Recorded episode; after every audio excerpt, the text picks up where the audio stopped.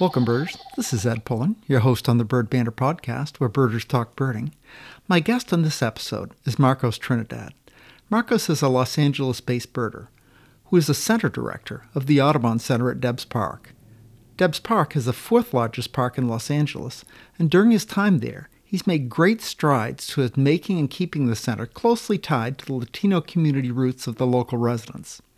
At one point, every employee of the center lived within a five mile radius of the center. And Marcos is a champion of recognizing that nature is more than just prototypical, beautiful, remote natural places. Nature is everywhere, and Marcos is helping to promote recognition of the nature around us, especially in urban areas, like near where he works at Debs Park in Los Angeles. We talk about the Los Angeles River and birding in that area. I have very fond memories of birding there, while I took time to spend with Kay and her family uh, while she was uh, taking respite from her fight with cancer. To get to the river from where we stayed in Fullerton was fairly easy, and it provided a great place to walk, to birdwatch, and just relax. Although not like any other river I'd ever seen, it had its own natural beauty, essentially refusing to be contained by the concrete barriers that tried to channel it as a culvert to the sea. Marcos makes some important points during our discussion, and I encourage you to listen to his points on ways to make cell phones and technology tools that encourage us to connect with nature in new and creative ways, rather than something to be discouraged at all costs. He also has great points to make about coming to grips with the roots of our Audubon Society name and the club that has only recently made attempts to be more inclusive. I feel like I learned a lot by listening to Marcos and recording this episode, and I hope that you also feel Marcos' story and experiences are an opportunity to learn more also. Help me welcome Marcos Trinidad to the Bird Banter Podcast, episode number 131. Marcos, welcome to the podcast. Thanks for doing this. Yeah, no problem. Thank you for having me. Yeah, a fellow podcaster and a fellow birder. That should be fun. I'm looking forward to it. Good, good. Marcos, I've done just a little bit of research about you, but I thought maybe the most remarkable accomplishment is that you actually get your kids to go birding with you. Uh, uh, your assistant sent me, she said, Marcos loves to get bird wa- get out bird watching with his two children, Pamela and Biha, along the Los Angeles River. How do you do it? All of us are jealous. Right? so it's an interesting story because for a really long time, they didn't have an option. They didn't even know that another option existed. They just felt that that's that's what folks do. Um, and this is early on. We we do a lot of uh, uh, walks and hikes, and and that was just how we we we spent time together. I think what really encouraged this way of of interaction for me and me and the kids uh, was us actively making a decision as parents that these were the things that we value in our life and that we want to teach our our kids and share with them. So it was just such a great time. I feel i'm the best version of myself when i'm outdoors and when i'm able to explore it, when i'm able to learn things and teach things so it was only natural that that those were the the the the things that that I wanted to do and share with the kids. Now, one thing I I do have to, um, I guess, put out there is is for the first, I would say so. So my daughter is twelve and my son is now nine. That's mm-hmm. Bija and Paloma. We up until the pandemic, we did not have a screen in the house. We we live in a tiny home and it was 450 square feet for four of us. No TV, no internet at home. So everything we were doing was was either outdoors or through storytelling or or playing or or just exploring. So um, it was that time to get outside. We'd go on a bike ride and everything we would do we would we would place I, an identity on things. Mm-hmm. so it wasn't just hey look at that tree. It was hey look at that pine tree or hey look at that deodar cedar or that california oak or or just labeling things or then get to a bird that's a mockingbird and look at that house finch or hey check out these bush tits mm-hmm. uh, and and i think naturally it just really stayed with with with the kids. Now that we introduced screen it is harder to get them them out. And and they are somewhat of um i would say uh a particular type of bird watcher where if they're not guaranteed to see new birds they're not going to want to go out so they're listers huh? can, they're listers from the get-go I think we can all relate to now where I'm just like, hey, you want to go out here? Oh, I've I've seen all the birds there. yeah. So it is a little different now. So your no screen home was a yet one more casualty to COVID. Bummer. It was. I think by March 30th of of 2020, we not only had every person equipped with with their own device we had all the subscriptions we had netflix we had hulu everything. I think the kids caught up on 20 years of simpsons yeah. episodes in like four months. Okay. Yeah it's also the age. I mean they're they're getting to an age where dad other kids have tv you know yeah i don't know if that was a yeah. part of it too anyway uh, marcos you have uh, a rich career in nature and birding and other aspects of you know, other aspects of teaching about uh, nature and such. Kind of walk me through your story, uh, your birding story, and your career path. Just tell me about, tell me who you are. So, you know, it, it it's interesting because I never thought I would be a bird watcher. Like it, it just wasn't a thing that that I knew of as as as a kid growing up um, even into high school. I did not know uh, that working outdoors in this capacity was was a job for me. I, it, you know, it ended up taking a, a, a trip overseas. Uh, I I joined the military early on. I think I was at 17 years old. Both of my parents had to sign for me to join the military because I was too young to sign myself away. Mm-hmm. And you know, there I was, Fort Knox, Kentucky, going through boot camp, really experiencing an outdoor, you know, in quotation mark, outdoor experience of being out in the woods and and hearing all these different insects and birds and and then through military training learning how to navigate through the this terrain with a map and compass and and listening to the sounds and and basically learning how to observe. You know i, I was stationed in in germany so out in the country in in southern germany and it ended up getting to to a point i think where i felt really comfortable outdoors and and having these these great outdoor experiences. And you know, coming back to to United States, I I end up uh, uh, getting a job with a local nonprofit environmental organ- organization, planting trees and building parks that we're preserving open space in Los Angeles. And and I know that might sound huh?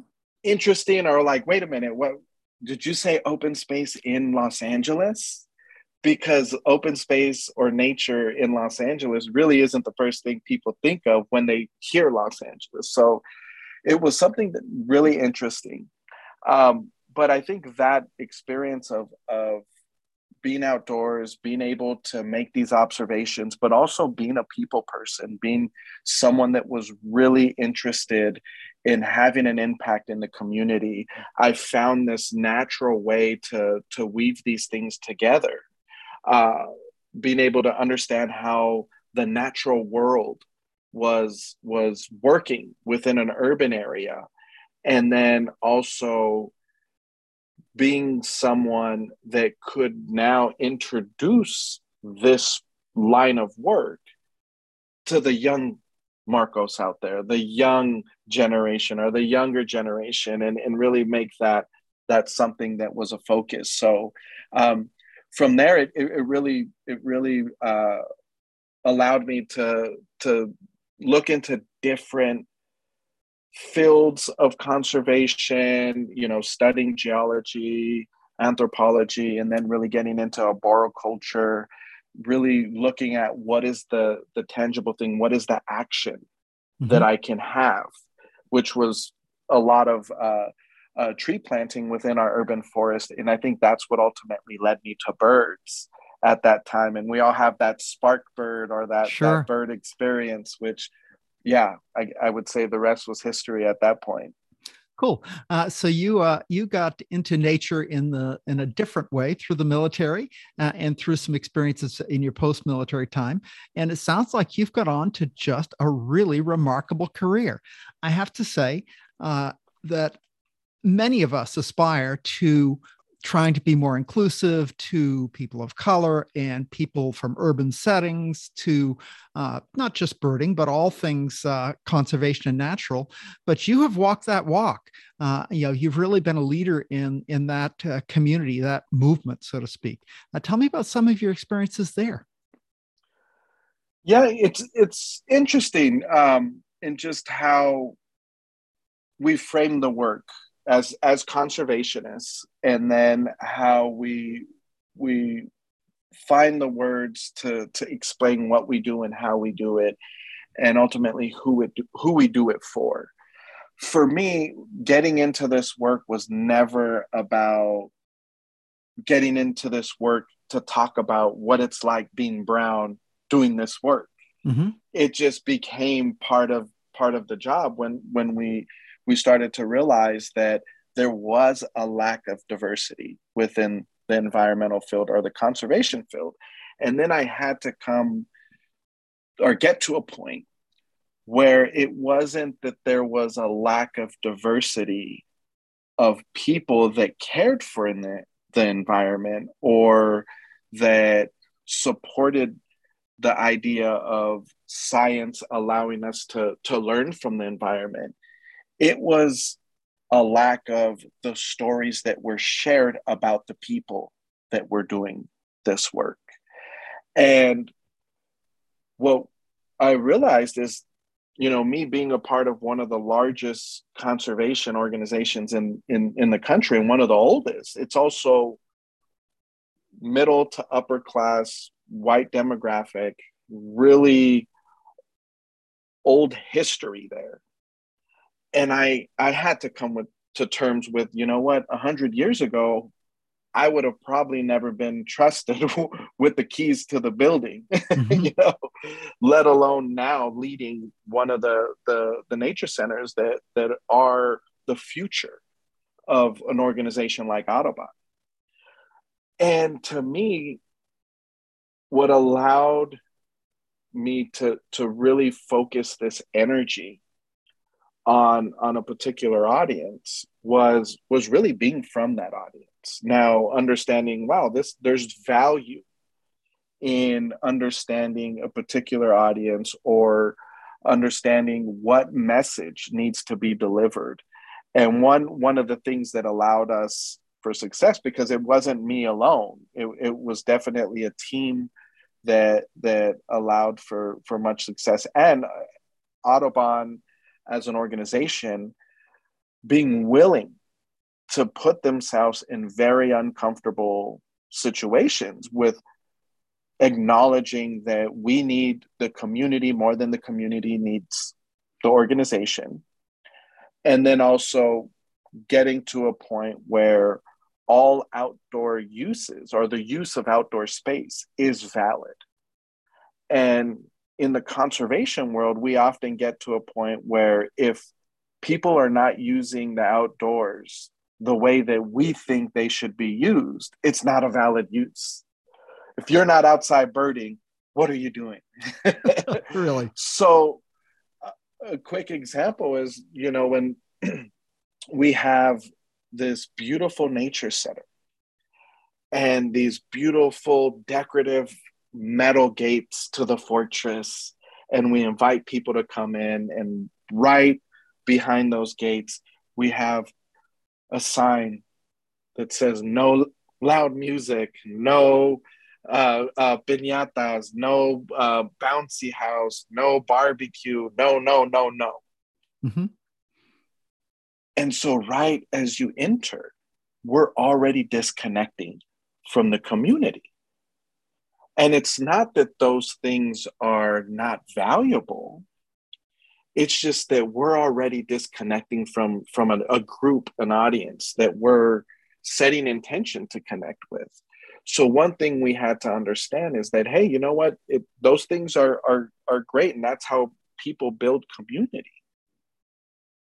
But just because we don't allow that here doesn't mean that those things shouldn't be allowed somewhere or doesn't bring value. So right. we had to shift how we think about these these things and and then get to a point where we were able to talk about the work that was important to us and and ultimately how bird conservation and preservation of of important bird places are or should be of particular interest in communities and this is where it gets pretty controversial because when you're an environmental organization or a conservation organization you have something to teach right mm-hmm. and you want as many people to subscribe to it or to listen to your teachings. And what I found so interesting is we would able to get fund funding and, and donations and grants with this idea that we were going to teach something to these brown and black communities about being environmentally friendly which was ultimately how to save water because we're in California, Los sure. Angeles, how to save water and how to recycle. What I had to get our organization to understand is that this particular community does it the best. We have the lowest carbon footprint. Folks are recycling. And if you don't recycle, we have folks that wake up really early in the morning that will go recycle for you. the community was not wasting water because they didn't have the resources to waste water.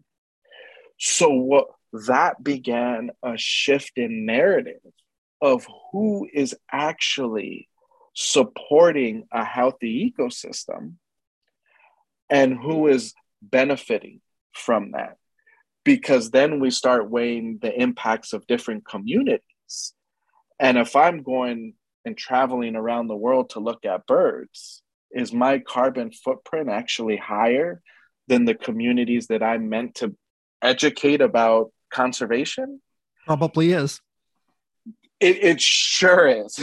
so that started a whole shift in, in how we think and how we value our community, which ultimately led to to a great collaboration and, and a shift in in in really being able to deliver programming that was meaningful, that was authentic, and that was uh, effective. Very cool. Great way to think about things. Gosh, you kind of turned it right on its head there. I like that. I like that a lot. I'm going to shift a little bit. The Los Angeles River. Uh, I I had a chance. My wife uh, and uh, long story, but I spent maybe three months in uh, in Orange County, uh, and one of my favorite places to go birding was along the L.A. River. But when I first got there, I thought, there's no river. Where's the water? it's like you, you got a long place and just a giant concrete culvert, basically. I mean, yeah. there would be water here and there certain times a year, but it was it didn't it was not like any river I'd ever. I mean, I grew up in rural Maine. We had rivers; it just looked like a river. It didn't look like there was no concrete in that river, uh, and uh, but it is a really cool nature resource. There's you know biking and and running paths on both sides of the river in places, and and deeper pools where there is water and a lot of wildlife. I just love the Los Angeles River as a birding spot. Uh, so you you grew up around the the the river, and it, it sounds like it's one of your favorite places. Tell me some Los Angeles River stories. You know, it is, it is, and it, it's definitely how you explained it. Folks, when they hear LA River and then when they actually see it, you know, a couple of different emotions come up because one, depending on where you are in that 50 mile stretch, there's either a lot of water and wildlife or none.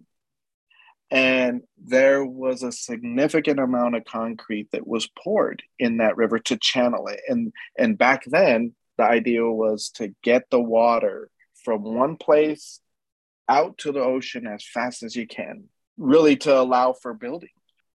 The thing is that that the LA River was a historical river, and and there was a lot of springs and and a lot of really cool natural things that happen and that exist along this this pathway. And there is about an 11 mile stretch of the Glendale Narrows to, you know, uh, just north of downtown, which is an area called uh, Frogtown, Elysian Valley, and then sections of Chinatown, Solano Canyon. Natural springs. The cement could not stay. and it was just lifted, and there are pockets of this area where there is a soft bottom that supports vegetation.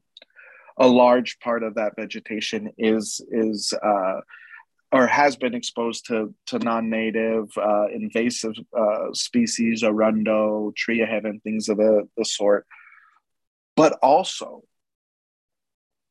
a number of native plants. We have willow, we have California sycamore, we have uh, mule fat, and all these these beautiful riparian species. And so now it supports a significant amount of habitat that people are now today enjoying. Whereas when I was a kid, this was over, you know, 30 years ago, 20 years ago, going down to the LA River was something you didn't do. Except when you were trying to get away from parents or or the local neighborhood gang where you're just, you know, I just want to get away from everyone. So a group of us, our friends, would go down uh, to this space, and in that that moment, there was a disconnection from the community to this space because it was it was labeled as as not being a safe space. Mm. Now they have taken down these these fences and they started building these elaborate, you know, uh, condo experiences and it's really supporting this system but for me now when i when i go down there especially with my kids it's it's one because i i still have family in the neighborhood. And also it is a very different experience i get to share with my kids where that is is where it happened. That bird story that spark is where it happened for me. As as as a, a, a person that was really getting into this this experience of of building parks and we were building parks along the LA River and I look up and I see this huge bird. And this thing I knew immediately was magical. It was it, it there was a f- familiarity about it but it was still very mysterious. I knew it was a raptor. I didn't know what a raptor was at the time. Yeah. I could tell you now I knew it was a it's a it was a raptor but I knew that it was not a hawk because at that point the only bird or one of the only birds I, I was able to identify was a red tail hawk and, and it was bigger than a red tail hawk and it was just flying up and down. I was like, wow, check that out. And because I was working on this project for a, a number of months, I started to see it regularly. And every time I I was in this space and someone was, I'm like, hey, check it out, check it out. Like, do you know what that is? Like, who knows what that is? No one, no one knew knew what it was at at that time. And I end up um, being in a bookstore, and at that time I was already studying geology. I could find a, a book and, and learn about rocks and field guides. So I, I picked up a Sibley's and I'm checking out the pages and immediately ran into what is known as an osprey and I just couldn't believe it. I think that experience of looking through it by that time, I already knew the the the habits, the pattern. I had watched it snatch a, a fish out of the river, and it was just I was it was over. That was the experience that that had drawn me in, and I think for like the next six years, I did not go anywhere without that field guide and without a pair of binoculars. so you're hooked. You're hooked. Very yeah, cool. Definitely. Yeah, definitely. Yeah. So you've got you've got not just a uh, a spark bird, but a spark uh, place, really, a, a, a, place dear to your heart. So that is yeah, uh, definitely. And, and, you live there, so that's uh, I mean, live near there, so that's really cool. Yeah. That's really cool. So tell me about the the Audubon Center at Debs Park. Is it uh, it's a big place, a little place? Where is it? The Audubon Center at Debs Park is located in Northeast LA, so it's about uh, five miles northeast of downtown. Okay. It's in a area uh, uh, called Highland Park, and it is a 282 acre park, Ernest E. Debs Park. It's the fourth largest park in LA. And this is where folks are also like, what do you mean the fourth largest park? I mean, like, no one really thinks about open space in the same story with with with Los Angeles and and what our center is doing is really changing that narrative because we have this space. There's a lot of hills. We're we're close to the foothills of the the Angeles Forest, which Angeles Forest gets up to about six thousand feet elevation. So all of this is running along some tributaries that eventually connect to the LA River. Mm-hmm. We actively manage 17 acres of that park this center was built in 2003. It was the first center that the Audubon Society invested in in an urban area with the primary focus to serve the Latino community that exists in this area. Flagship Center, first building to reach a platinum certification for LEED um, so in 2003, this was the most environmentally friendly building in the country, which was really awesome. There's all these these really neat, fun facts about about the the building, even down to the rebar that was used to pour the foundation. That was part of a buyback program the sheriff's department and LAPD had uh, in taking guns off the street. They melted those into oh, wow. the rebar. That's a that great story. Right. And me being from the neighborhood, you cannot imagine how happy I was that we had that many guns on the street to take off to build this place. So it was definitely one of those things.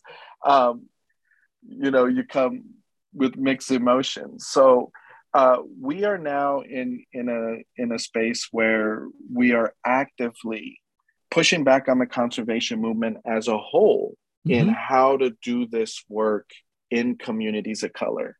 Uh, there was a time where all of our staff, 100% of our staff, identified as a person of color. 100% of our staff lived within five miles of the center. Wow. So we lived, eat, sleep, play, work in this space. And that that is unheard of for any type of work, let alone a conservation for sure uh, uh, organization. So some of these things have shifted and and and we are opening up uh, in, in a very different way to bring back indigenous voice into our space. And we're really prioritizing decolonizing a nature center in a very intentional way. So explain I uh, decolonizing doesn't click for me.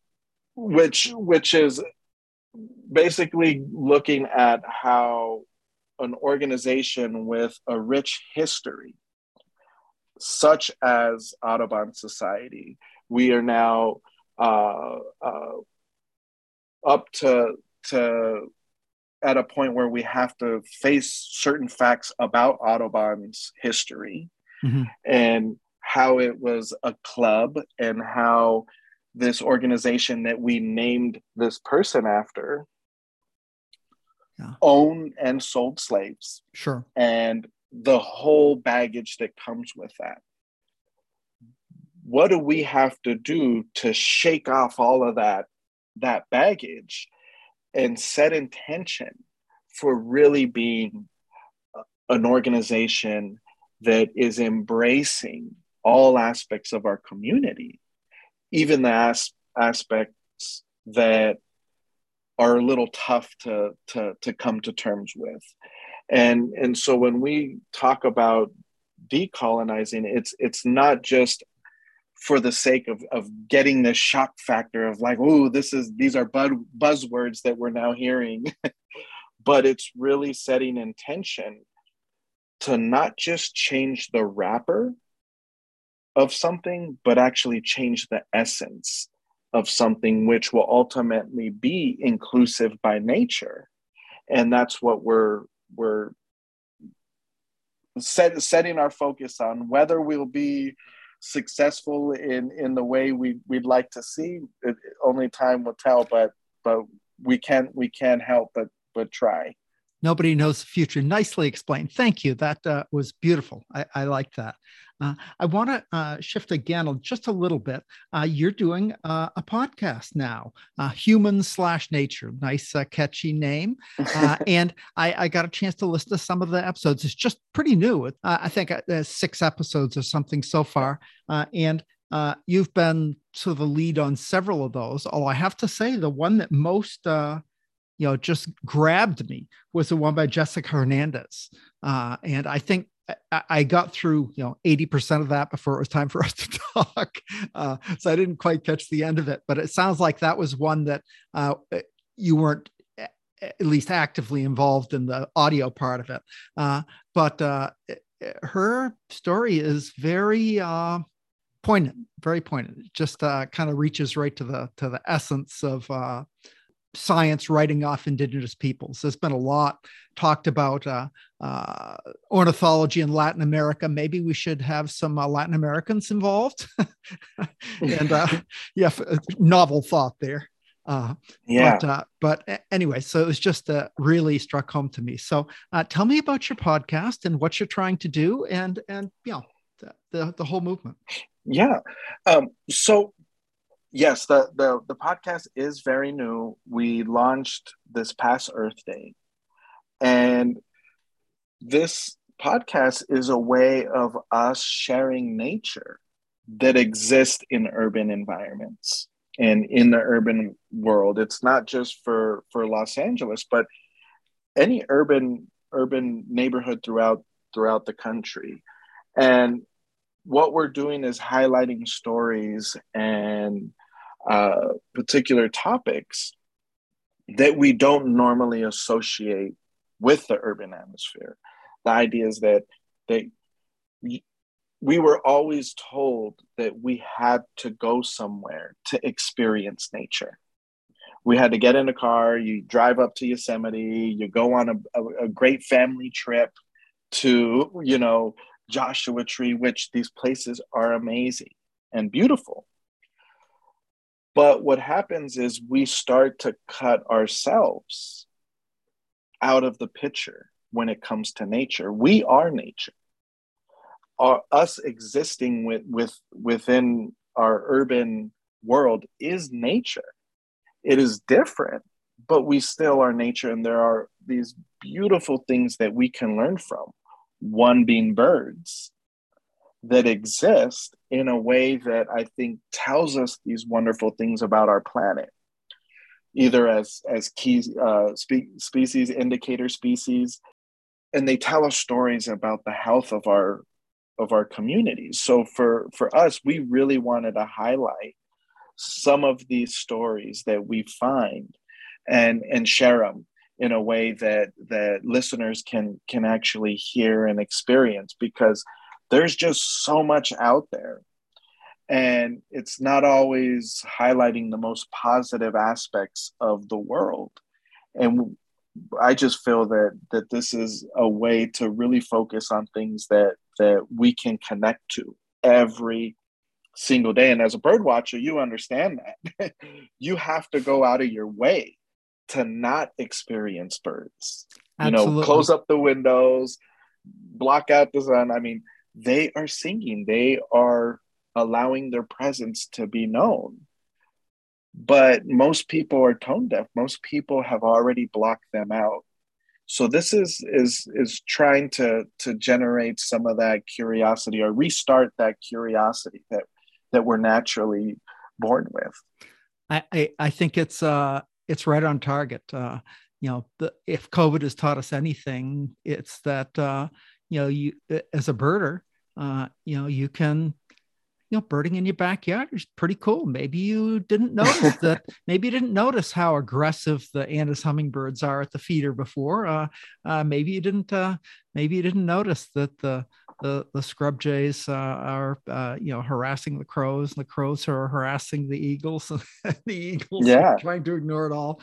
Uh, and, and, you know, this I, I live in a a place that's near a big park. So a lot of that stuff kind of flies near where I live. And it's in a, you know, I, I grew up in Oakland, Maine. I would call where I live a big city, you know, Tacoma, you know. But uh, if I was from LA, I'd think I was in the middle of nowhere. So yeah, it's all all things are relative. But yeah, bird, birding in uh, in the pandemic has really uh, it's been a great pastime, but it's also been a, a chance to rethink a lot of things.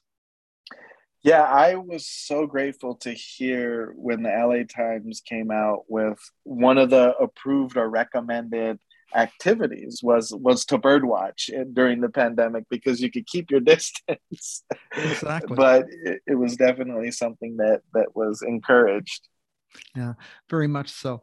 Uh, it, it, sounds like uh, a lot of the topics I had suggested to bring up are maybe not as relevant as I had thought. So I'm going to kind of uh, stick to the to the urban uh, nature birding sort of scene. Do you have any uh, tidbits or information, things you wanted to uh, you know encourage people to do uh, uh, you know one of the things your assistant su- suggested uh, that i ask you is how do you get people off their iphones for a little while so they can create a new habitat by connecting with nature? I'll bite for that question. Uh, yeah. uh, how, go with that. So one thing that that we had learned early on in in that whole uh, debate of of putting down the phone or or choosing something is we were always going to lose. there is just so much to compete with when it comes to, you know down to if I have to choose you know the iPhone or the or the screen or participate in in in this activity that's going to force me to go hike and be quiet and listen. So what we try to do now is incorporate some of those activities in ways that that people can still use technology. So eBird has been a, a, fantastic way. iNaturalist and all of these other apps that, that you can use on your phone and what we've learned is that when we go that route, they will start to put down the phone without us even asking. When we get them to experience something on their terms, then it promotes a different experience because they're one with something that they're used to and they have such connection to then going into something new that they're able to experience but still have something they can come back to so if there is a moment where they're uncomfortable and it's too quiet and they're not seeing a particular bird or an activity and there's just that that that moment of being uncomfortable mm-hmm. that's when people start swiping and, and scrolling or looking things up to then getting to a point where the moments that they are using the phone is not because they're they're trying to fill that gap of time. It's because they're trying to capture that moment.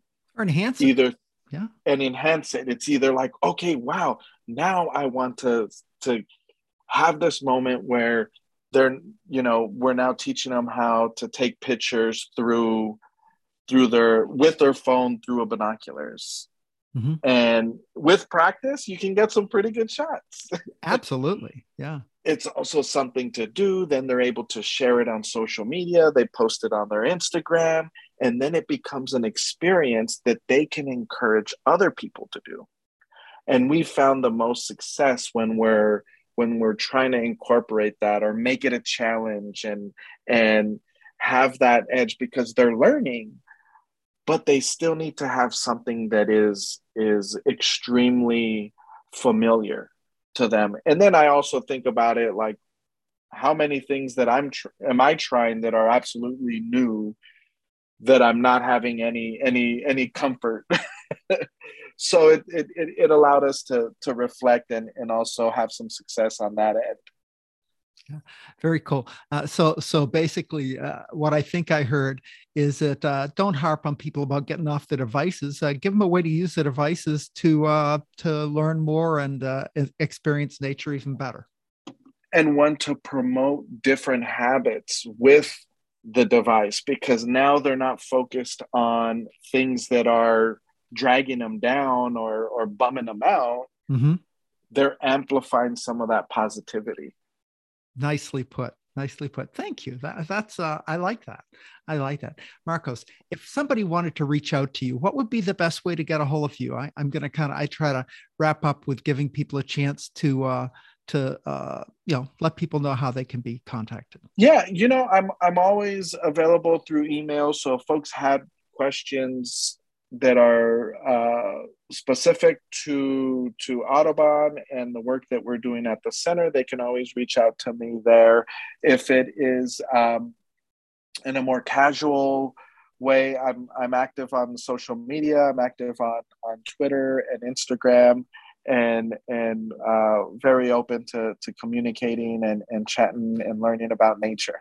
Terrific. Marcos, give me your handles. I'll make sure I put them in the podcast notes. So for Twitter and uh, Instagram, you are at? I'm at Brown Birder on, on Twitter. And okay. I'm the Husky Naturalist at Instagram or on Instagram. So it's Mark Marcos Trinidad on both.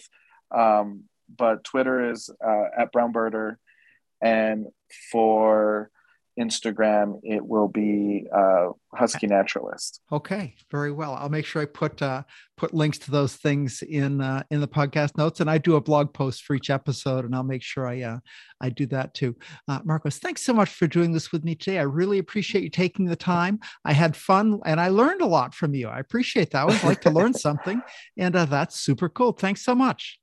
Yeah, no, I appreciate you um, taking the time as well yeah and i encourage listeners to check out your podcast. It's a uh, it, it it strikes me as sort of a an urban version of uh, BirdNote only not just about birds. It's kind of a longer than BirdNote but kind of got that feel. If you like BirdNote you'll like your podcast. That's all right. Take care. Thank you Bye-bye. so much. Bye well, that wraps up the Bird Banter Podcast episode number 131 with Marcos Trinidad. Thanks for listening. I'll make sure to leave links to Marcos's Twitter and Instagram accounts in both the program notes and on the blog post associated with the episode on birdbanter.com. I hope to continue to have guests who have wisdom, points of view I need to hear, and great stories to tell in more episodes going forward. Please let me know if you have suggestions for guests using the contact page on birdbanter.com or by direct message on any of my social media feeds. Until next time, thanks for listening, good birding, and good day.